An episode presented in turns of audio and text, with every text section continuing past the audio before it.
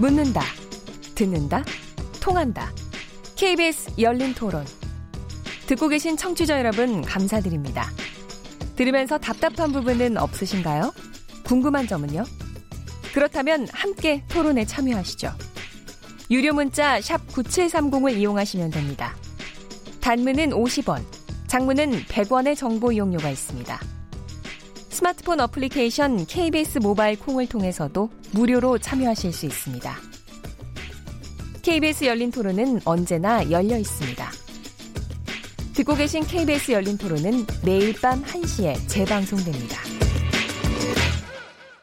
네, KBS 열린 토론 월요일 정치의 재구성 시간입니다. 청취자들이 문자 많이 보내주셨습니다. 몇 개 소개해드리겠습니다. 콩으로 이응 비읍 이응 아이디님. 전 김영삼 대통령과 김대중 대통령이 국민 통합 차원에서 사면해줬더니 자유한국당은 반성과 통합은커녕 거짓말로 국민을 호도하고 있으니 큰 문제라고 봅니다. 휴대폰 뒷번호 상부 10번님, 반란, 폭동, 북한군 개입 등등 현대사를 왜곡하는 표현들에 있어서는 국회 차원에서 조치가 필요하다고 봅니다.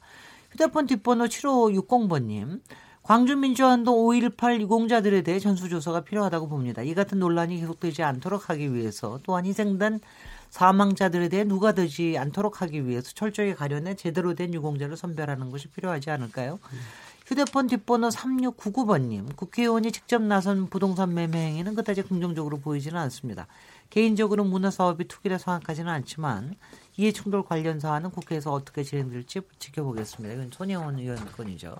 휴대폰 뒷번호 6619번님, 아, 요즘 뉴스 보기가 싫어요. 나라와 국민을 위한 정치가 아니고 서로 헐뜯기에만 여념이었고 말꼬리 잡아 쓸데없는 싸움만 하는 듯 보입니다. 차라리 여야가 제대로 된 주제로 치열하게 토론하는 모습을 보고 싶습니다. 콩으로 이주유 아이디님, 북미 정상회담은 큰 진전은 없을 것 같습니다. 핵폐기 시간표라도 이끌어내면 다행이라고 봅니다. 날짜를 먼저 정해놓고 의제를 정하는 부분이며 비핵화에 대해서 북미가 같은 생각을 가지고 있는지 등이 선명해 보이지 않아 아쉽습니다. 그러나 이런 상황에서 보수는 책략도 전술도 없어 보여 답답합니다. 야, 이, 이게 저기 2부 주제하고도 관련이 돼서 조금 이따가 또 얘기 토론할 나, 나눌 때 저희가 참고로 하겠습니다. 저희가 바로 자유한국당 전당 대회로 넘어가도록 하겠습니다. 일단은 제가 왜 이걸 바로 넘어갔느냐 하면은 여러분들 아시다시피 지금 자유한국당에 이제 보이코트 문제도 좀 걸려 있고 그리고 또 이걸 연기하느냐 아니냐 이런 문제도 걸려 있는데 제가 제일 궁금한 게 가장 보이코트를 한다 그러면은 정말 오늘 이제 옹준표 대표가 드롭하지 않았습니까? 근데 나머지 다 드롭하고 나면 황교안, 김진태 두 분이 남아 있는데 김진태 의원이 바로 5.18그 진상규명 청문회를 한 그 세 분 중에 한 한 분 아닙니까? 네. 그러면은 여러 가지 문제가 생길 텐데 도대체 이게 엉키고 성켜가지고 어떻게 되고 있는지 이거는 그래서 먼저 윤기찬 대변인님께 내부 사정을 좀 먼저 들어봐야 되겠습니다. 네. 일단 뭐 선관위에서는 오늘도 회의를 했어요. 네, 네. 그대로 자유한, 예정대로 자유한국당 선관위요. 예, 네. 당 선관위는 그대로 일정 예견됐던 일정대로 진행한다 이렇게 결정을 다시 했고요. 왜냐하면 이 북미 정상회담 일정이라는 게 사실 어느 정도 예견이 됐던 그 일정이거든요. 2월 말경에 한다라고 음, 그 것이 물론 이제 확정된 건 최근이지만 그 다음에 그 예견된 것을 차치하고 북미 정상회담이 어, 후보들의 선거 운동에 방해가 된다고 당에서는 보지는 않는 것 같아요. 이미 27일 날 2시에 저희가 이제 전당대회 마지막 날 어, 투표를 하고 있, 하는, 하게 되는데 그 이전에 이미 다 투표를 모바일 투표 다 하거든요. 선거 운동도 그 이전엔 네 번, 여섯 번 그 방송 토론 및 어, 그, 저, 거점별로 어, 토론 다 하고 있기 때문에 크게 방해가 안 된다. 그럼에도 불구하고 보이콧 하는 건 명분이 없다. 이렇게 판단하는 것 같고요. 또 하나는 대안이 없습니다. 왜냐하면 저희가 중앙선관위에 위탁을 해서 선거 업무를 치르고 있는데 네. 투표표를 중앙선관위에 위탁할 수 있는 시간이 또 없어요. 이번 빼놓고는 3.13 동시 그 지방 저 조합장 선거 있지 않습니까? 3월 13일. 네, 그다음에 4월 달에 네. 또 보궐선거 있습니다. 그러다 네. 보니까 중앙선관위에 다시 위탁할 수 있는 여력이 없고요. 음. 또 킨텍스만한 그런 큰 장소를 빌릴 수 있는 또 시간이 없습니다. 그래서 그렇겠죠. 여러모로 보나 물리적으로 보나 명분으로 보나 그래서 연기할 입장이 아니다 이렇게 결정한 걸로 알고 있습니다. 네, 네. 예, 어떻게 보고 계세요? 원래 전당대회라는 게 처음에 이제 이야기하면은 후보 한 20명씩 튀어나옵니다. 그 당에서. 예. 네. 그런데 그 다음에 이제 실제 이제 입금해야 되는 시기가 오면은 이게 전당대회는 일반적인 공직선거랑 좀 다릅니다. 일반적인 공직선거는 예를 들어 국회의원은 기타금 1,500만 원 중에 일부만 예비 후보 때는 내면 우선 후보로 뛸 수 있지만은 전당대는 대회는 비용 부담을 후보들은 상당히 전가하기 때문에 맞아. 들어가는 들어가는 순간 한 1억 깨집니다. 어, 그래요. 들어가냐 마냐에 따라서 자유한국당 네. 경우면 이번 1억 했을 겁니다. 아마 자유한국당이 1억. 예, 1억이죠. 그렇기 때문에 아, 당대표의 경우 당대표 선거. 코드포대도 반환이 없어요 이번에는. 그러니까. 아 그래요. 네, 네. 그러니까 예전에 그래서 제가 농담이 아니라 어. 모 대선 후보로 나갔던 모 신문 기자 출신 후보 같은 경우에는 기타금 내자마자 하루도 안 돼서 컷오프 당한 경우도 있습니다. 그렇기 때문에 그게 전설적인 상황이었기 때문에 그분 기억납니다. 네, 그래서 이게 입금을 하는 순간이 되면 다들 이제 계산하게 됩니다. 실제로 음. 제가 출마하고자 했던 당권 주자 한 분하고 얘기해 보니까 여론 조사를 돌려봤는데 좀 수치가 안 좋게 나왔다. 그런데 이제 빠질 찬스가 필요하다. 이번에 그런데 울고 싶었는데 이제 뺨을 때려준 격이 된 거죠. 이제 보면은 그렇기 때문에 그 상황에서 의뢰 있는 그냥 전당대 앞두고 있는 이제 빠지는 국면이다 이렇게 보고요. 저는 오히려 이제 그 김진태 의원과 황교안 어그 총리 간의 어쨌든 단독 매치 구도는 절대 나오지 않을 것이다. 네. 어제는 오세훈 후보 같은 경우에는 사퇴를 할 수가 없습니다. 지금 보면은 왜냐하면 정치적 공백기가 상당히 길었고 이번에 새를 어느 정도 만들어 놔야지만이 본인의 진짜 꿈인 대선에 이제 다가갈 수 있기 때문에 무조건 출마할 겁니다. 그 상황 속에서 저는 이제 황교안 총리 대세론이라는 건 아직까지 굳건하기 때문에 이번에 저는 오히려 이제 가장 재밌는 건 유영아 변호사가 돌발 발언한 것. 네. 뭐 이런 것들을 자유한국당이 어떻게 관리해내느냐가 이번 자유한국당 선거의 흥행의 또 요소지.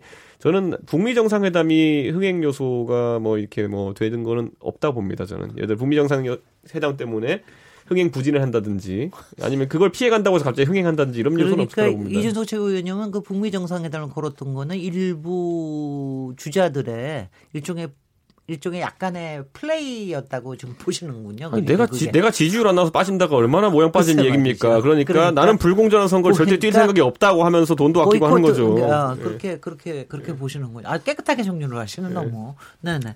김영신 정책위원장은 어떻게 보고 계세요?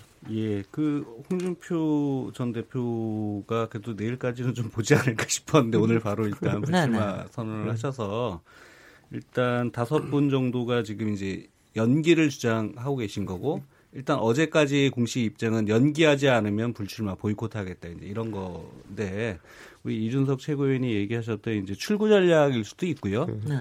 그 다음에 아마 오세훈 후보 입장이라면 홍준표 원래 대표도 이제 그런 입장이셨을 텐데 출구 전략으로 삼거나 아니면은 저는 어 오세훈 홍준표가 만약에 이제 그 공고히 그, 어? 그 스탠스를 유지를 했다고 한다면 아마 불공정 경선 프레임을 가지고 이후에 어, 지도부로 이제 황교안 그 어, 후보가 대표가 된다 하더라도 일정하게 이제 지도부에 대한 전통성 문제에 대해서 계속적으로 좀 가져갈 수 있는 공격 지점들을 맛을 남기려고 하는 측면도 있지 않았겠냐 보는데 이제 그 선택은 오세훈 후보만 남은 상태인 것 같고요.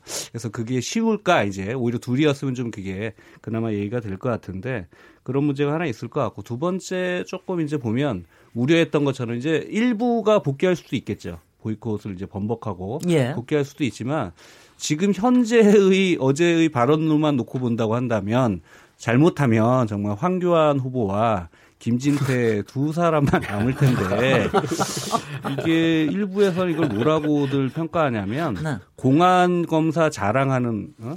사람하고 망언을 주로 삼는 사람하고 이게 네. 무슨 경쟁 아닌 경쟁을 하냐 이제 이런 우스개 소리도 좀 나오고 있는 상태고요. 네. 어, 이제 황교안 그 이제 전 총리에 대해서 이제 배박이냐 아니냐라고 하는 걸 이제 유영아 변호사가 제기를 하고 나서 저는 좀 우려스러운 좀 행보도 있었던 것 같아요. 배박은 뭡니까? 그러니까 배신한 그러니까 박근혜를 배신한 아, 배박 세력이다 네. 이제 이런 건데요.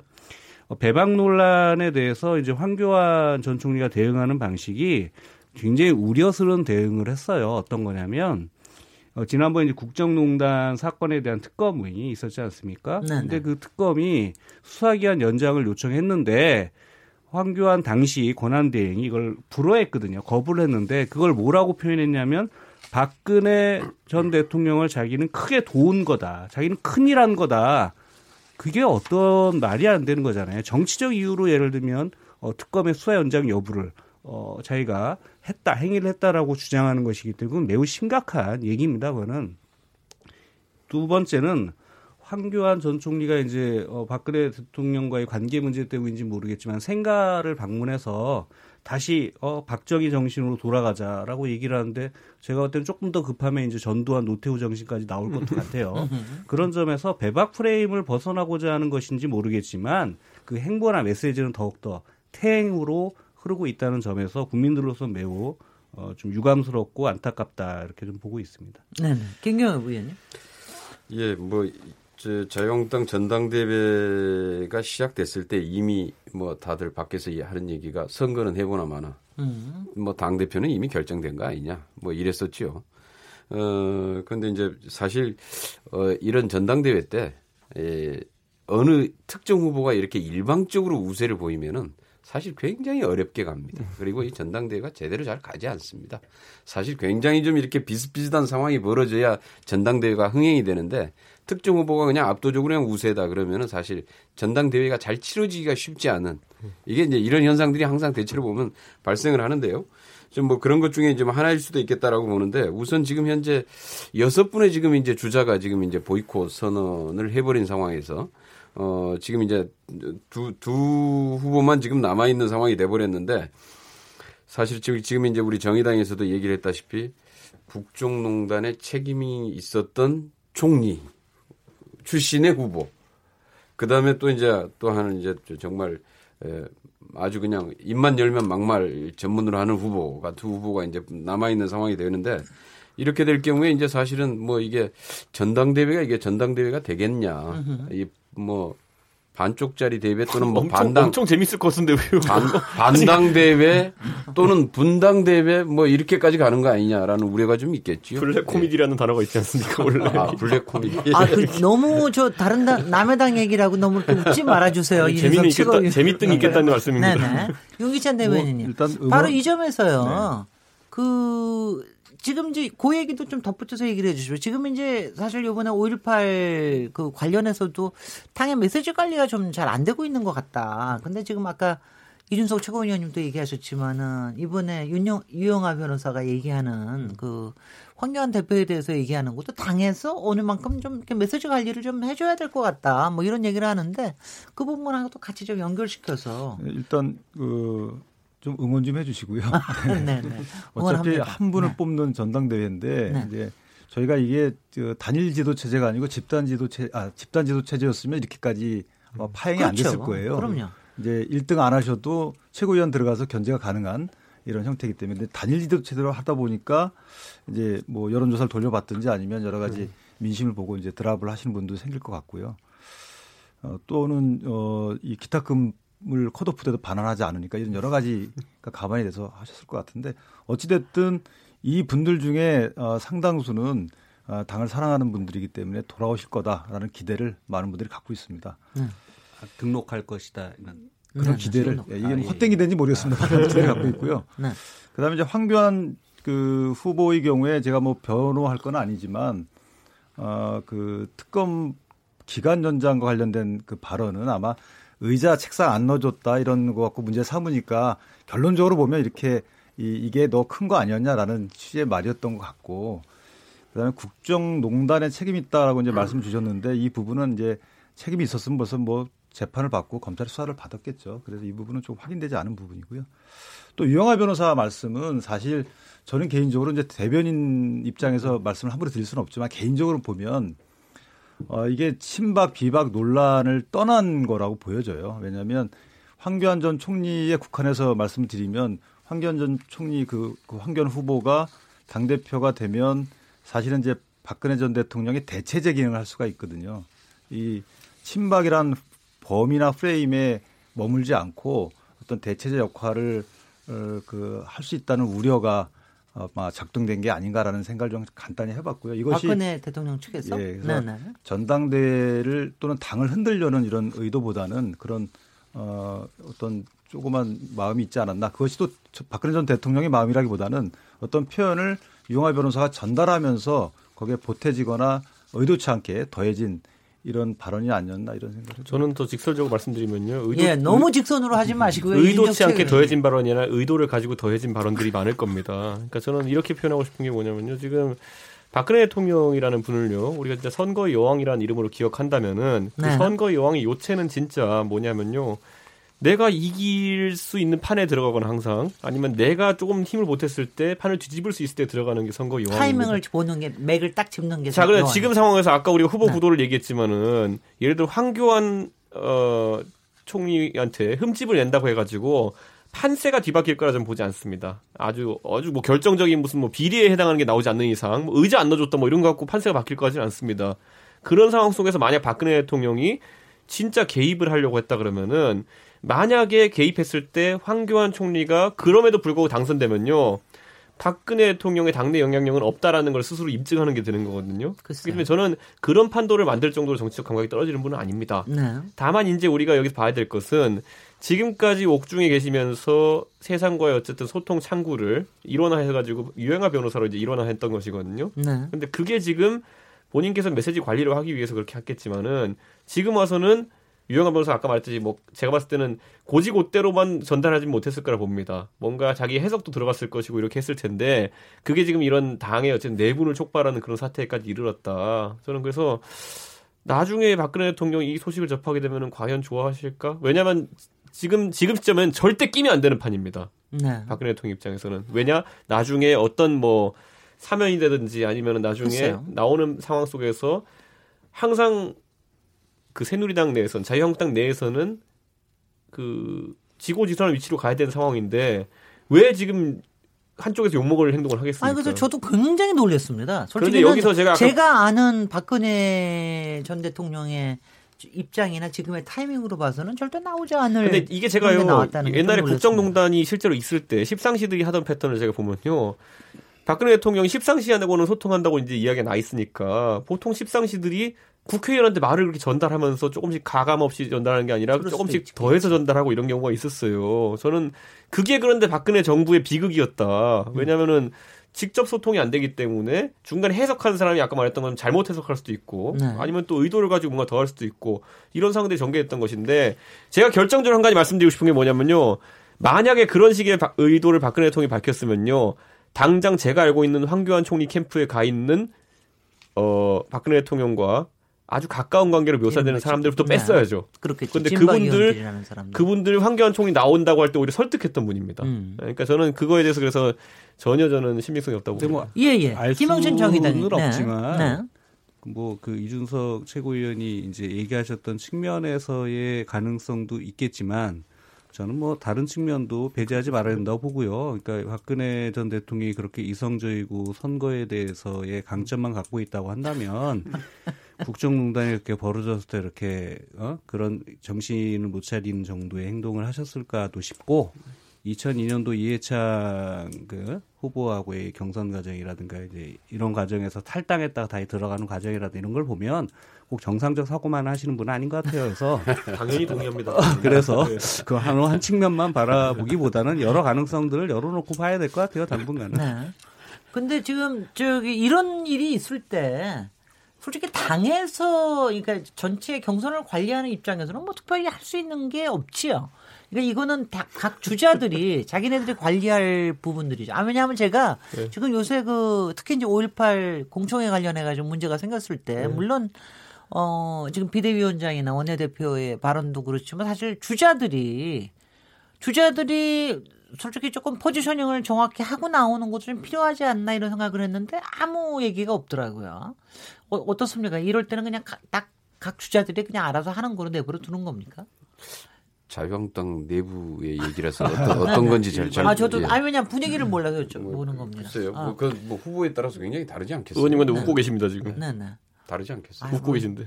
지금 오늘 오늘은요 다들 솔직하게 얘기 안 하시고요. 다들 빙글빙글 돌리시고요. 이거 진행하기 너무 힘듭니다. 아니 저희 남해당의. 나, 남해당 주자의 속마음까지 어떻게 합니까 그걸? 네네. 그러면은 저기 그래도 윤기찬 대변인은 내부에서 보실 테니까 그 아무래도 비대위원장님이나 또 선관위원장님이나 상당히 곤혹스러워하시면서 이걸 어떻게 관리해야 되느냐 이런 고민들을 좀 하십니까? 그렇죠. 왜냐하면 이게 자칫하면 연기 자체가 또 불공정 시비에 또 휘말릴 수 있는 거고요. 아까 5.18 말씀하셨는데 5.18이 이제 성역화 해서도 안 되지만 역사적 사실로 일단 어, 국민적 합의가 된 부분만큼은 또 이게 또 일종의 성역이거든요. 그래서 이 부분에 대한 언급을 하는 것 자체도 좀 어, 이게 적절치 않은 것 같고 그러니까 원론적인 입장만 저희가 확인할 수밖에 없는 거고요. 후보들도 네. 아마 그런 심정이라고 저는 생각을 합니다. 아 그런데요. 만약 아까도 얘기했죠. 만약 황교안 대 김진태로 식으로 돼버린다. 그러면은 자유한국당이 엄청나게 공경에 처해지지 않겠어요? 근데 물론 아니 이제 물론 딴 사람들이 나와 가지고 뭐네 사람이 뭐 경쟁을 한다 이런 건 모르겠지만 만약 김진태 지금 솔직히 김진태 의원을 이런 상황에서 대선 아니 대선은 아니 아니고 대표 주자로서 인정한다라는 것 자체 자체가 사실 자유한국당에 대해서 굉장히 어, 입장을 물어볼 거 아니겠습니까 국민들이? 근데 선거 관리는 선관위에서 결정하는데 네. 어쨌든 이 사태에 연루된 김진태 의원 후보의 경우에는 이제 본인이 이 사태에 대한 어떤 느낌 이런 걸 토대로 해서 본인이 이제 결정을 하셔야 되겠죠. 이걸 네. 선거관리위원회에서 뭐 자격 유무에 대해서 어떤 판정을 하거나 할 사안은 아닌 것 같고요. 오히려 그렇게 하게 되면 일이 또 걷잡을 수 없이 돼버리는 것 같고, 네. 어, 좀 지켜봐야 될 것 같아요. 네. 근데요, 여기서 조금만 얘기를 달리 해 보면은 솔직히는 좀 제가 조금 이상한 게 어, 솔직히 요새 여당에 오히려 악재들이 굉장히 많지 않았습니까? 가장 음. 최근에는 이제 김, 김경수 지사 유죄 판결까지. 그래가지고 여러 가지 악재가 있고, 그, 그리고 대통령 지지율 떨어지고 음. 자유한국당 지지율 올라가고, 그래서 이제 참 이제 뭐 좀 해볼만 하다. 그런데 왜 바로 직전에 이렇게 말하자면은 핀트가 안 맞는 겁니까? 뭐 삐끗하는 겁니까? 왜, 이러, 왜 이런 일이 이렇게 벌어집니까? 제가 이 그 5.18 공청회가 열렸던 그 금요일 날 의원회관 앞으로 이렇게 비대위원장하고 같이 다른 일정 때문에 지나갔어요. 지나갔는데 그렇게 많은 분들이 모여 있으면서 고성이 오가고 그런 상황이었거든요. 네. 근데 그 어떤 일부 분들은 이제 비대위원장을 향해서 뭐 여러 가지 욕설 비슷한 걸 하면서 배신자라고 얘기를 하고 그, 그 상황에서 비대위원장은 전혀 이 행사에 대해서 모르고 있더라고요. 그걸로 봐서는 당 지도부에 전혀 이 고지가 안 된 상태에서 행사가 열렸던 것 같고요. 만약에 행사 내용이나 연사나 또는 그 발언의 수위 이런 부분들을 인지할 수 있었다면 아마 어떤 방법으로라도 이 행사는 불화가 됐을 겁니다. 네. 그건 분명하고요. 어쨌든 당의 일부 의원들이 연관된 거기 때문에 당 입장에서는 어, 국민께 사죄 드리는 바는 당연하고요. 다만 당의 그 인식이 그렇지 않다라는 점에 대해서는 좀 그 부분은 좀 알아주셨으면 좋겠습니다. 네. 그런데 왜 5.18 그 진상규명위원회 조사위원 추천하는 거 있지 않습니까? 네. 근데 예전에 처음에 이제 지만원 씨를 사실 추천하려고 했다가 이제 반발이 심하니까 이제 바꿨는데 그 두 분 지금 추천하신 분들도 사실 지만원 씨랑 거의 입장이 비슷하지 않아요? 계속 저 그동안에 이렇게 얘기해왔던 거나 5.18에 대해서 입장을 이렇게 얘기하는 거 보면은 지만호 씨랑 거의 뭐 큰 차이가 없다 이렇게 보여지는데 그런 분을 그런 네, 분을 또 추천을 중에. 했단 말이에요. 네. 그러니까 이게 저는 뭐 이게 그, 그 이번 이번 이 사건이 그냥 단순한 이 세 분의 의원님에 의한 우발적인 사건이 아닌 거다. 자유한국당이 이런 부분을 이런 부분에서 명확히 처리해야 된다라는 겁니다. 그래서 네. 예. 그러니까 그 부분은 좀, 좀 의원님께서 인식이 좀 너무 나가신 것 같고요. 왜냐하면 5.18 특별법이 여야 합의로 이제 그 제정을 해가지고 공포가 됐는데 진상규명위원을 배분할 때 정당 추천을 받도록 한 이유는 이제 정당에서 본인들의 중점을 둔 그 또는 그 자격을 갖춘 분들을 추천해가지고 대통령께서 임명하시는 거거든요. 근데 이번에 오늘 보니까 그 중에 두 분인가 대통령께서 이제 임명 안 하시, 재추천 의뢰하신 걸로. 네네. 진상, 그렇게 네네. 그러니까 그렇게 각자의 역할이 있는 거라고 좀 보고요. 지만원 씨 부분은 아까 제가 설명드렸지만 저도 5.18 그 진상 특별법 찾아보니까 거기에 그런 조항이 있더라고요. 북한군 개인 여부에 대해서 조사 대상으로 돼 있어요. 그러다 보니까 당 일각에서는 그 관련 전문가로 제만원 씨가 추천이 됐던 것 같고 근데 알고 보니까 그 뭐 적절치 않은 것 같아서 추천을 안 하려고 했더니 이제 또 나경원 대표하고 또 갈등이 있었던 거 아닙니까? 그래서 네. 저희 당이 작정하고 그런 식으로 어떤 성향 있는 분들을 어, 의도적으로 뭐 추천하거나 또 내서서 공천을 했다거나 이런 거는 사실이 아닙니다. 아니 저는 당연히 저는 당내에서 핵심 지지층이 만족할 만한 인물을 내보냈다라고 좀 보고요. 예전에 보면 그런데 민주당도 거기서 자유롭지 못한 게 물론 이런 5.18 같은 건 아니지만은 과거에 천안함 조사할 때 보면은 네, 물론 뭐 서로 서로 다르죠. 그때 진짜 황당한 주장하는 사람들 뭐 이스라엘 잠수함이 충돌하고 음. 갔다는 이런 사람들 조사위원회 넣으면서 아니 이분의 주장도 검증해볼 가치가 있는 거 아니냐는 말을 공당히 했거든요. 저는 근데 사실 천안함을 이스라엘 잠수함이 들이받고 왔다는 거, 서해 바다에서 들이받고 왔다는 거 얼마나 허황되고 날조된 얘기입니까? 근데 그거를 정당히 추천했어요. 예. 진, 짜로 그런 주장이 있었어요? 있기는?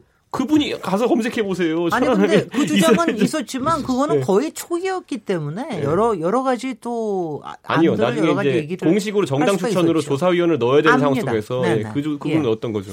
그 청와대가 한국당이 자유한국당을 추천한 5.18 진상규명위원 2명 권태호, 이동욱 후보에 대해서 재추천을 요구했군요. 그래서 이 부분이 이제 또 저기인데 제가 좀 여쭤본 거는 사실은 이제 이런 겁니다. 꼭 이게 5.18에 관련된 것만이 아니고 어, 지금 자유한국당, 요새 지금 많이 나오는 게 자유한국당이 이 지지율 오르는 거에 좀 취해서 또 전당대회 흥행이 좀 잘 되는 거에 취해서 말하자면은 좀 뭔가 삐끗하고 있는 게 아니냐. 위기 관리가 잘 안 되고 있는 거 아니냐. 그리고 지금 상태라는 게 어느 만큼은 위기 관리가 좀 필요한 상황이라고 보시는지. 요건 여기, 여기서부터는 이준석 최고위원님 일단 얘기를 해줘. 여기서 벗어나려 그러면 어떻게 돼? 해야 자유한국당 위기 관리. 네, 네. 저는 지금 당의 지지율이 상승세이기 때문에 이런 것들을 아마 자유한국당에서는 뭐, 뭐, 오래된 정당에 그런 말 하기 전에 성장통이다 정도 다시 전통의 지지층을 확보해 나가는 과정 중에서 네. 지금 전당대회가 겹쳤기 때문에 전당대회는 굉장히 특수한 그 당행사입니다. 네. 당원을 대상으로 이야기해야 되는 상황이거든요. 그리고 당원들 사이에 분열과 또 네. 홍분과 뭐 이제 그렇죠. 근데 뭐 어느 당이든지 당원을 네. 대상으로 이야기할 때와 네. 국민의 대상으로 얘기할 때 메시지가 조금 차이 날 수 있는 것을 감안해야 됩니다. 네. 그렇기 때문에 그 부분에서 나올 수 있는 좀 불일치가 아닐까 생각하고 있고 저는 대신 지난번에도 한번 지적한 바가 있는 것 같은데 은근히 그래도 황교안 후보가 만약에 그 후보가 되게 된다면은 당 전체는 상당히 지금과 상상할 수 없는 중도화 노선을 걸을 것이다. 왜냐하면 황교안 총리 같은 경우에는 오른쪽에서 의심을 받기 좀 어려운 후보이기 때문에 최대한 확장성을 가지려고 하는 형태로 당을 풀어갈 것이기 때문에 저는 우리가 생각하는 것과 아주 다른 결과들이 나올 수 있다. 이 전당대회만 지나면은. 그래서 저는 아마 그런 부분이 있어가지고 자유한국당의 전당대회가 뭐 일시적으로 국민적 지탄을 받을 수 있는 언행이 나올 수도 있고 그런 상황들이 있을 수 있겠지만은 그 이후에는 확실히 지도체가 잡히면서 최근에 올라간 지지율에 대해 가지고 조금 더 이제 부스터를 달 수 있는 기회들이 나오지 않을까라는 생각을 할 겁니다. 당원들은. 네. 네. 김, 김영진 저기당 주기원님 어떻게 바라보고 계십니까? 예, 뭐 상황 관리 부분들은 아무래도 이제 비대위 체제이고 아마 이제 선거 국면으로 들어가면 아마 그런 구심력은 좀 더 약화되겠죠. 그래서 이제 후보들 중심으로 아마 발언이라든가 정치 행보 이게 이제 그 당을 주도하게 되는 건 좀 불가피한 면이 있을 거라고 봅니다. 그건 상황적으로 그렇게 될 수밖에 없을 건데 어, 이제 아까 뭐 이준석 최고위원은 어, 당원 및 지지자를 위한 메시지를 하다 보니까 그렇게 된다라고 하는 면도 강조하시겠지만 저는 글쎄요. 그러니까 탄핵을 통한 심판에 대해서 저는 일정 기간 자유한국당도 일부 이제 성찰, 쇄신 이런 화두를 굉장히 중요한 자기 화두로 했던 시기가 있었다고 봐요. 특히 이제 김병준 비대위가 들었던 시기는 그런 과정이었다고 보는데 지금 모르겠습니다. 지지율이 일부 회복되는 측면 때문인지 모르겠지만 그러한 긴장감 또는 그러한 목표 의식들이 상당 부분 아, 좀 어, 희미해지고 있는 것이 아니냐 이렇게 보여주고 있고요. 그런 것들이 현재 나타나고 있는 것처럼 뭐 갑자기 핵무장론을 얘기한다거나 아까도 얘기했던 것처럼 5.18 관련된 망언 발언들이 서서없이 나온다라고 하는 부분들은 그러한 부분에 대한 자기관리 또는 그러한 부분에 대한 탄핵에 대한 성찰 혁신 이런 과제보다는 다시 원래의 좀 뭐랄까요? 성격? 원래의 좀그 측면? 스케일? 이런 게 다시 나타나고 있는 게 아닌가라는 점에서 우려의 마음을 갖습니다. 여기서 자, 저 김경호 위원님께 좀 질문을 드리면 오늘 저희가 또 시간이 많이 안 돼서 그 드루킹 이후에 김경수 지사 구속 법정 구속까지 된 이 판결에 대해서 얘기하는 거 거를 제대로 한번 해본 적이 없는데요. 그 이후에 또 한국당이 여러 가지 또 그 후속으로 여러 가지 또 어, 또 공격을 하기도 하는데 와중에 오세훈 후보가 어, 드루킹, 만약 드루킹 이거에 관련돼서 특검을 한 번 더 하면은 가령 문재인 대통령은 뭐 임기를 채우지 못할 수도 있다. 뭐 이런 얘기까지 또 하고 그러는데 이것도 마찬가지로 당원을 대상으로 해가지고 일종의 선동하는 이런 거라고 보십니까? 어떻게 보십니까? 이런 거는? 일단 전당대회 용이니까요. 그렇죠. 전당대회 용으로. 전당대회 지금 아, 너그럽게 보고 예. 계십니까? 예, 네. 전, 전당대회 용으로 내부에 아까 얘기했던 네. 극우 경쟁을 한다고 그랬잖아요. 음. 내부의 강경파들의 지지를 어떻게 받을까. 음. 그러다 보니까 이제 말이 자꾸 세지는 거죠. 그다음에 네. 이제 그 세지는 게 이제 강도가 점점점 더해가고 음. 거기에 가끔 뭐 이제 허위 사실도 들어가고 이렇게 해서 많이 들어가는데 실질적으로 이제 뭐 그래서 이제 뭐 김경수 사건도 그렇고 보니까 이제 아예 당 차원에서 저 제가 그래서 아까 지금 임시국회 문제 얘기할 때도 그랬었는데요. 지금 자유한국당 내부가 지금 전당대회 때문에 사실 뭐 지금 보이콧을 하느냐 어쩌느냐 지금 이런 이제 이런 상황이 벌어지면서 실질적으로 지금 임시국회를 열 수 있는 상황이 아니거든요. 그런데 지금 이런 상황에서 자꾸 이제 또 당의 또 지도부는 이제 대여 투쟁을 이제 계속 이제 이렇게 강조하는 방향으로 이제 이렇게 가고 역시 이제 또 당권 주자들도 역시 어, 우리 강경파 지지층들을 이제 끌어안기 위해서 아주 이제 강경한 발언들을 계속 쏟아내고 있는데 내부의 선거용이다 이렇게 보고 있고요. 네. 그런데 좀 그 선거용도 어느 정도 좀 지켜야 될 선을 좀 지켰으면 좋겠다. 네. 이런 말씀은 좀 드리고 싶습니다. 근데 저는 예, 예. 이제 오세훈 시장 했던 그 5년 임기 못 간다라는 얘기는 저는 이제 문재인 정부에 대해서 반대한다고 해서 극우로 카테고리가 지어지지는 않거든요. 네. 정권 반대자 정도 입장인데 그건 오세훈 시장이 지금까지 가졌던 약간 이미지 중에 약점이라고 되는 대여 투쟁력에 의한 그런 메시지를 골랐다. 아까 네. 김경훈 의원이 말씀하신 것처럼 뭐 여당 지지자 입장에서는 너무 나가지 않았냐 이렇게 얘기하지만은 과거 민주당도 보면 박근혜 대통령이 퇴진하라 이런 얘기하는 정책 메시지 많았거든요. 네. 저는 그 안에서 이제 오세훈 시장은 역시 선거용이지만은 뭐 아까 말했듯이 뭐 대선 불복 프리미어 이런 것보다는 본인의 좀 그럴 때 결정적일 때 유약해 보이는 이미지를 좀 커버하기 위해서 강성 발언이 나왔다. 좀 어색하게 들리긴 하더라고요. 예, 여기서 저 2부 토론회 마무리하고요. 네. 잠깐 쉬었다가 3부 이어가겠습니다. 지금 여러분께서는 KBS 열린 토론 시민 김진애와 함께하고 계십니다. 토론. 듣기만 하면 답답하시죠? 유료 문자 9730으로 문자 보내시면 토론에 참여하실 수 있습니다. 짧은 문자는 50원, 긴 문자는 100원의 정보 이용료가 있습니다. 스마트폰 어플리케이션 모바일 콩을 통해서도 무료로 참여하실 수 있습니다. KBS 열린 토론은 당신을 향해 언제나 열려 있습니다. 네, KBS 열린 토론 오늘 월요일 정치 재구성 어, 코너 이어가고 있습니다. 아, 월요일 정치재 구성은 영상으로 생중계 되고 있는 거 아시죠? KBS 모바일 어플리케이션인 마이K에 접속하시거나 유튜브 또는 페이스북에 들어가시면 KBS 열린 토론 검색하시면 됩니다. 오늘은 또 윤기찬 자유한국당 대변인님 또 뉴페이스도 오셔가지고요. 좀 보기가 굉장히 좋은 것 같습니다. 마지막 시간 얼마나 안 남았지만은요. 지금 그래도 대한민국에서 가장 또 저, 저희가 관심이 가장 큰 게 북미 정상회담. 이제 날짜는 뭐한 일주일 전에 정해졌고 이제는 장소까지 어, 하노이에서 하는 거로 뭐 확실히 정해진 것 같은데요. 이 부분에 대해서 얘기를 좀 해, 봤으면 좋겠는데 아까 이제 그 청취자분들에서 어, 이런 얘기를 한 것 같아, 한 분이 있어요. 이주유 아이디 쓰신 분. 북미 정상회담 큰 진전 없을 것 같다. 핵폐기 시간표라도 이끌면 다행이다. 어, 이런데 이렇게 선명하, 선명해 보이지가 않는데 그런데 이런 상황에서 보수는 책략도 전술도 없어 보여 답답하다. 이런 표현을 쓰셨는데 한 가지가 뭐냐면은 사실은 요새 북미 정상회담이나 이런 부분에 대해서 야당의 또 제1야당의 발언이 별로 사실은 이렇게 뭐가 잘 나오진 않아요. 그러면서 이제 지금 저기 나경원 원내대표랑 같이 미국에 같이 갔는데 지금 이런 상황을 어떻게 보시는지 그리고 이번에 북미 정상에 대한 어, 개최에 대해서 어떻게 평가하고 계시는 여기 뭐 역시 김경현 위원님한테 먼저 기회를 드리겠습니다. 어, 우선 그동안에 지금 작년에 1차 북미 정상회담 이후에 에, 미국은 비핵화 완료 후에 제재 해제나 경제적 보상을 하겠다.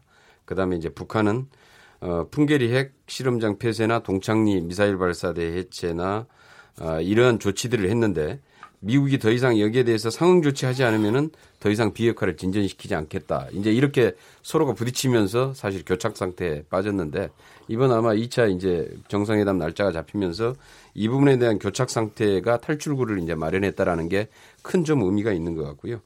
그래서 아마 이 종전선언이나 제재 완화의 수준 그리고 여기에 맞는 아마 비핵화의 진전 정도 우리는 지금 이제 현재 영변 핵시설 폐쇄나 아, 그다음에 이제 뭐 ICBM에 대한 문제 이런 것들까지 함께 거론되지 않을까라는 좀 기대는 가지고 있는데요. 네. 어, 아직 좀 구체적으로 여기까지 완전하게 좀 그 실무적으로 좀 합의는 이루어지지 않은 것 같고요. 네. 아마 좀 상당 정도 진전은 된 걸로 보입니다. 음흠. 그 실무 협상을 한 번 더 한다고 그러니까 아마 거기에서 실질적으로 어느 정도 좀 합의가 이루어지지 않을까 이렇게 보고 있는데 그래서 이제 문제는 이번 2차 북미 회담이 큰 전환점이 될 것이다 이렇게 문재인 대통령께서도 이제 어, 말씀을 하셨는데 보니까 이제 문제는 또 이, 이, 이런 일이 있을 때는 항상 우리가 초당적인 대처 이렇게 얘기하지 않습니까? 여야가 같이 힘을, 힘을 합쳐서 한반도 비핵화와 평화 체제를 향해서 같이 함께 이념과 노선을 떠나서 이런 일에는 국가적인 대사에는 함께 힘을 합치자 이렇게 얘기하고 있는데 얼마 전에 또 나경원 대표께서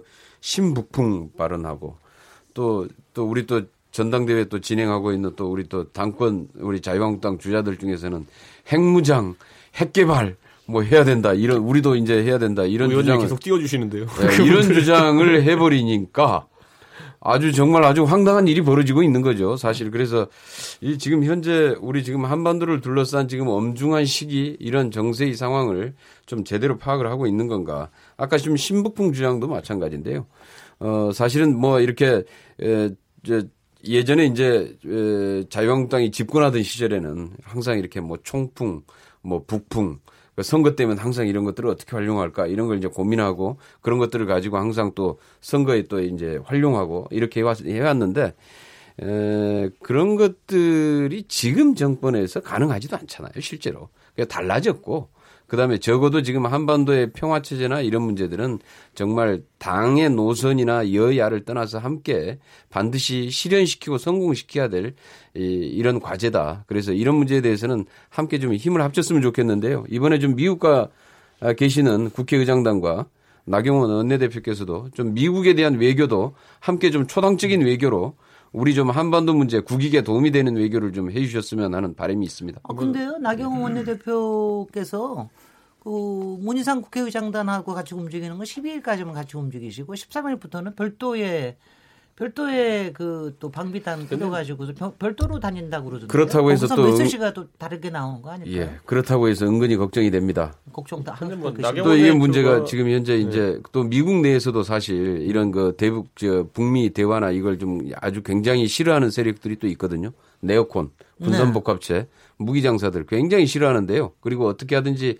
이 부분 방해하려고 애를 쓰는데 또 이 한국의 북미 대화를 싫어하고 이런 세력이 서로 또 가가지고 거기서 아니, 만나서 혹시 또 사고 칠까봐 사실 걱정스럽긴 아니, 한데요. 네오, 네오콘이 아니라 미국 민주당에 지금 반대하는 세력들이 있는데 아니, 아니 민주당 그, 이름도 이름도 같은데 싸잡으시면 어떡합니까 그렇게? 아니 근데 이제 그 나경원 원내대표가 또 외교통상위원장 네. 출신이시고 네. 나름대로는 이제 상당히 네트워킹이 네. 있는 거로 한동안은 또그 네. 볼턴하고도 굉장히 친하다 뭐 그렇죠. 여러 가지가 네트워킹이 있다 이런 얘기로 있었는데 지금은 또 민주당하고도 상당히 또 아, 그렇죠. 미국 민주당하고도 상당히 통해야지 하지 않을까 이런 생각도 드는데 일단 미국에서 이번 북미 정상회담에 대해서는 굉장히 저 지지도가 높더라고요. 우선 지금 그래서. 입장에서는. 뭐 공화당이야 그렇죠. 이준석 최고위원님 공화당이야 당연히 지금 어쨌든 트럼프 행정부에 있어가지고 이런 평화적 노력이 성과를 내기 기대하고 있는 것 같고요.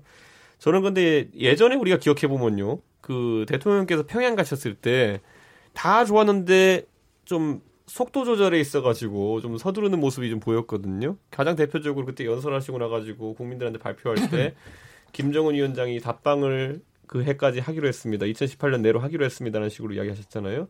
근데 그것에 의해서 초래된 결과가 무엇이었습니까? 국민들의 기대는 한껏 부풀어 오르고 대통령께서 연말에 막 진짜 한 20일 정도 남겨놓고는 일정을 잡으실 수가 없는 상황이 됐어요. 국내 일정을. 왜냐, 언제 올지 모른다는 식으로 계속 보도가 되고, 청와대에서도 그렇게 언제 올 수도 있다 이런 식으로 이야기가 되고요. 저는 그런데 그런 식으로 이제 당연히 그런 기대치나 아니면 이런 걸 불러일으키기 위해서 그렇게 할 수도 있지만은 적어도 이제는 대통령이 하시는 외교라는 게 속도나 아니면 효모 효과보다는 성과에 집착해야 될 때가 아닌가. 바른미래당에서는 지금까지 평화 모드로 가는 것에 대한 어떤 방향성 자체는 반대한 적이 없지만요. 대신 그런 적이 그런 형태의 정치적 활용을 위한 속도 조절의 실패 이런 것들은 강하게 비판해 왔거든요. 네네. 저는 이번에 그래서 신북풍이라는 단어는 좀 과거 북풍이라는 단어와 결합했을 때 격이 안 맞는 것이다 이렇게 생각하지만은 반대로 속도 조절이나 이런 것들에 대해서 아니면 실제로 성과를 내라는 주문 정도는 충분히 야당이 할 수 있는 주장이다. 그래서 저는 민주당도 그걸 좀 알아야 되지 않을까 생각합니다. 네네. 김영신 정책위 의장님 정의당. 예, 이번 어쨌든 북미 그 정상회담은 기대가 좀 높게 되고 있는 게 사실인 것 같아요. 그래서 그 이유는 긍정적인 시그널이 어쨌든 계속 나오고 있었다라고 하는 거고요. 트럼프 대통령이나 이제 금정은 위원장이나 회담에 대한 긍정적인 이제 입장들을 계속 내왔다라고 하는 거고 그동안 쟁점이 되었던 도대체 비핵화를 어떤 로드맵으로 할 거냐라고 하는 거에 대해서 저는 어, 큰 틀에서의 방법론은 접근했다고 봅니다. 그러니까 어, 선 폐기 후 보상이냐 아니면 어, 단계적인 폐기 조치를 시함에 따라 상응하는 조치를 해나가는 과정으로 갈 거냐라고 하는 부분에 대해서 어쨌든 지금 비건 대, 그 대표도 단계적, 동시적, 병행적 해법이라고 하는 부분으로 접근하겠다라고 이제 이미 입장을 쟁점 부분에서 크게 하나는 해소되었다고 보고요. 네. 그 말이 의미하는 바는 지난번 이제 대통령이 신년 인사에서 얘기했던 것처럼 어, 선 신고 핵 리스트에 대해서 선 신고가 아니라 일정하게 신뢰를 구축하는 과정에서 단계에서 핵 시설에 대해서 신고하고 최종적으로 핵 무기를 제거하는 단계까지 가는 그런 절차에 대해서도 북미 간에 대체적으로 의견 접근은 좀 어, 됐다라고 하는 점에서는 저는 합의가 상당히 쉬워졌다라고 보고 있고요. 어, 그럼 이제 어디까지 나올 거냐라고 하는 부분이 일 텐데 기본적으로 북한 입장에서는 이제 비핵화에 대한 초기 단계, 중간 단계 조치에 대해서 이미 언급한 게 있지 않습니까? 영변 핵 시설에 대한 폐기에 대한 문제에 대해서 어, 거기에 플러스 해가지고 어디까지 예를 들면 ICBM 폐기까지 예를 들면 중간 조치로 내놓을 거냐. 물론 최종적으로는 북한 핵의 완전한 제거까지가 돼야 되겠지만 이를 포함한 이제 어, 전체적인 비핵화 로드맵을 어, 이번 회담을 통해서 확인할 거냐, 종착역까지 확인할 거냐라고 하는 부분이 북한의 과제라고 한다면 미국 역시 이미 나오고 있잖아요. 뭐 네. 대북 인도적 지원하겠다라고 하는 거라든가 연락사무소에 대해서 개설해서 상설적인 대화 채널을 유지할 수 있다. 더 나아간다고 한다면 예를 들면 이제 비핵화 조치에 상당한 진전이 된다고 한다면 개성공단이라든가 금강선 어, 관광 재개에 대해서는 예외로 허용할 수 있다라고 하는 부분에서 저는 그러한 상응하는 조치들을 현재 세부적으로 합의문이라든가 이런 글쎄요. 부분에 대한 협상이 진행될 것으로 보고요. 네. 중요한 것은 북한도 아, 최종적인 핵무기의 제거 및 반출에 대한 최종적인 종착역을 확인해야 되는 것처럼 미국도 평화체제 구축이라고 하는 최종 종착역, 관계 정상화라고 하는 최종 종착역에 대한 자기 로드맵을 아마 이번 과정에서 상호 간에 합의해내는 틀을 저희는 뭐 기대하고 있고 이래야 이제 실질적으로 한반도에서 비핵 평화 평화 번영의 시대로 나갈 수 있다라고 하는 점에서 그런 방향으로 이루어지기를 저희도 바라고 그런 가능성이 매우 높아졌다 이렇게 보고 있습니다. 네네. 용기찬 대표님, 자유한국당 내부에는 여기 이 관련해 가지고 위원회도 따로 있죠 특위위원이나 이런. 예.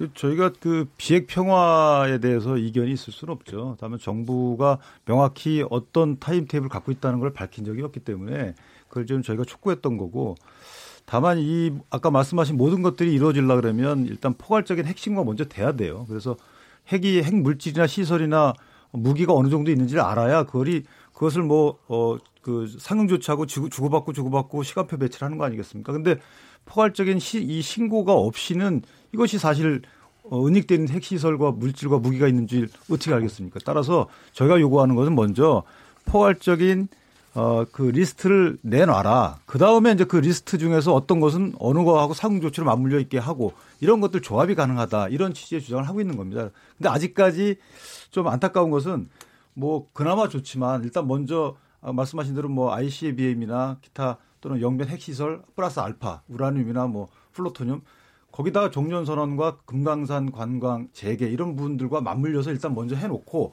그 다음에 타임테이블 내놓는다. 그렇게 되면 사실상 비핵화 갈 길이 너무 멀다. 너무 먼 비핵화는 사실은 비핵화가 아니거든요. 그래서 이런 부분에 대해서 정부가 또는 대통령께서 명확히 입장 전달을 해 주셔야 된다. 이것이 저희 입장입니다. 지금은 오히려 아까 얘기했던 저기, 부분은 네. 그걸로 네. 종치는 게 아니라 끝나는 네. 게 아니라 예를 들면 아까 얘기했던 종착역까지는 상호 간에 언제 어떻게 하겠다라고 하는 선언과 계획은 얘기하면서 선 조치를 언제 무엇부터 할 거냐 이 합의가 되는 게 저는 예, 근데 27, 28을 보기는 봐야 되겠습니다만은 지금은 그동안 북한이 좀 주장해 왔던 어 1대1 뭐 이렇게 해가지고 가는 게 좀 단계적으로 가는 이 페이징에 대한 게 상당히 좀 공감대가 미국 북미 사이에 형성이 돼가고 있는 게 아닌가 이런 분위기가 좀 있긴 있어 저는 보입니다. 근데 아직까지도 언론에 확실히 드러나지? 않은 네. 부분이 뭐냐면은 네. 아까 종착역이란 표현이 나왔는데 단계도 문제지만 종착역이 과연 어디인지는 서로 합의가 됐느냐에 대해서도 저는 아직까지 좀 의구심이 드는 게 싱가포르 회담이 상당히 많은 기대를 가지고 이제 진행됐음에도 불구하고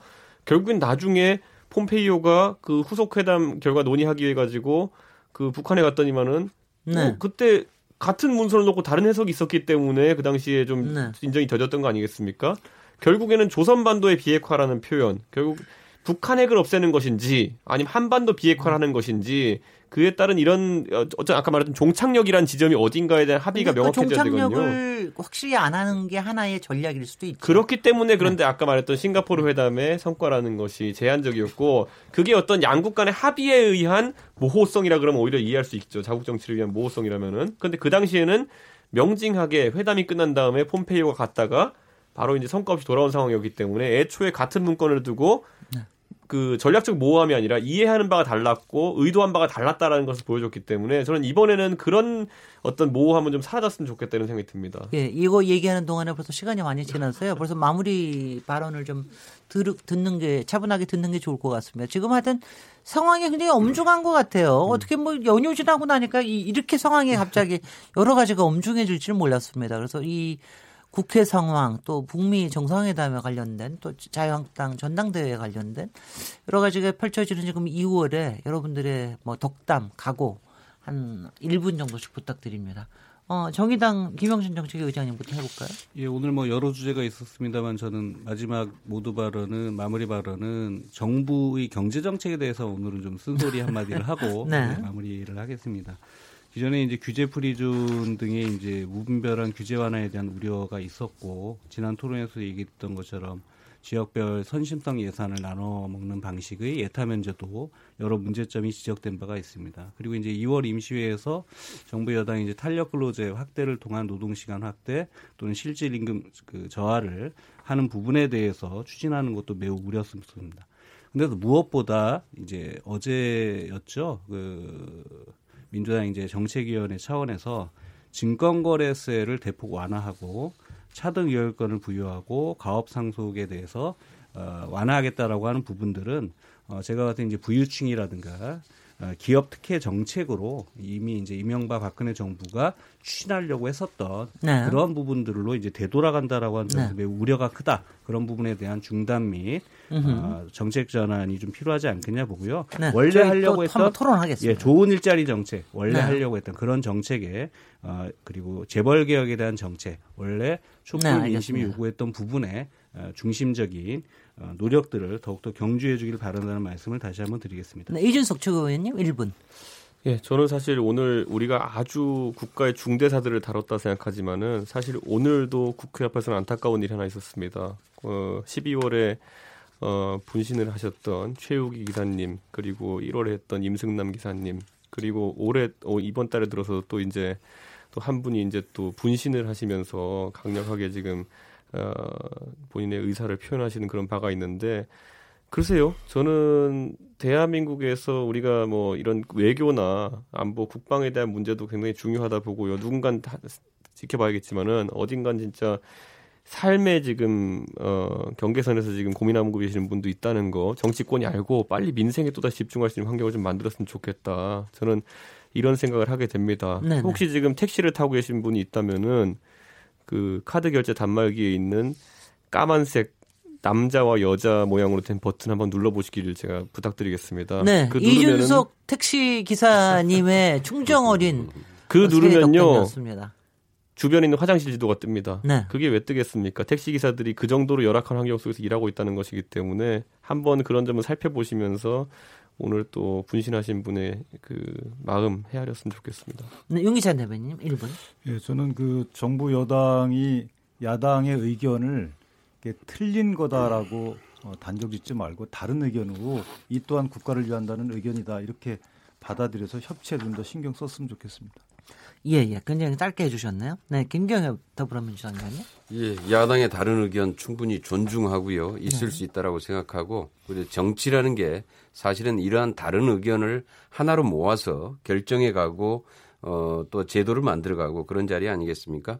이렇게 좀 복잡하고 혼돈스러울수록 좀 정치가 제 역할을 해야 되는데 그런 역할을 하지 못해서 안타깝고요. 하루속히 좀 국회가 정상화되면서 지금 남아있는 많은 과제들이 있지 않습니까? 우리 유치원 3법을 비롯해서 민생법안, 그 다음에 공수처법과 같은 어, 국가권력 개혁 법안, 그 다음에 이번에 지금 북미 정상회담 이거 지지 결의안 이런 것들도 사실 국회가 좀 더좀 좀 힘을 좀 보태고 지원을 해서 좀 제대로 갈 수 있도록 해야 되는데 어, 이게 너무 지금 계속 교착 상태가 좀 길어지고 있어서 우리 정치권 내부의 교착 상태가 길어지고 있어서 무척 안타깝고요. 하루속히 좀 개원할 수 있도록 여야가 힘을 합쳤으면 좋겠습니다. 예, 오늘 저기 월요일 정치 재구성 사실 2월 굉장히 중요한 시간에 이걸 하게 됐는데요. 저도 뭐 지금 다른 거 어떤 걸 다 떠나서 일단 국회가 좀 열려야 된다고 하는 생각이고요. 저는 사실 어느 당에 다 뭐 생각을 생각에 제가 가 있다기보다도 저는 그냥 국회는 항상 열려 있어야 된다는 주의입니다. 그래서 제가 국회에서 지금 되풀이되고 있는 이 보이코트 이건 문제 있고 그 다음에 아니 아니 저 그러니까 보이코트도 그렇고 국정조사를 너무 많이 얘기하는 것도 문제가 있고 사실은 국정조사 말고도 각 상임위원회에서 청문회만 하더라도 또 상임위만 제대로 열더라도 많은 부분의 진실을 규명을 할 수가 있는데 그 다음에 특검을 너무 자주 얘기하는 것도 문제가 있고 저는 좀 아, 이게 좀 정상적으로 돌아가고 거기서 충분하게 토론이 이어지는 좀 국회가 돼야 되지 않을까 하는 생각이 듭니다. 그런 2월 국회를 기대해 보고요. 오늘 토론에 참석해 주신 김경엽 더불어민주당 의원님, 윤기찬 자유한국당 대변인님, 이준석 바른미래당 최고위원님, 김용신 정의당 정책위 의장님 네 분 모두 감사드립니다. 저는 내일 7시 20분 다시 돌아오겠습 니다. 감사합니다. 감사합니다. 감사합니다.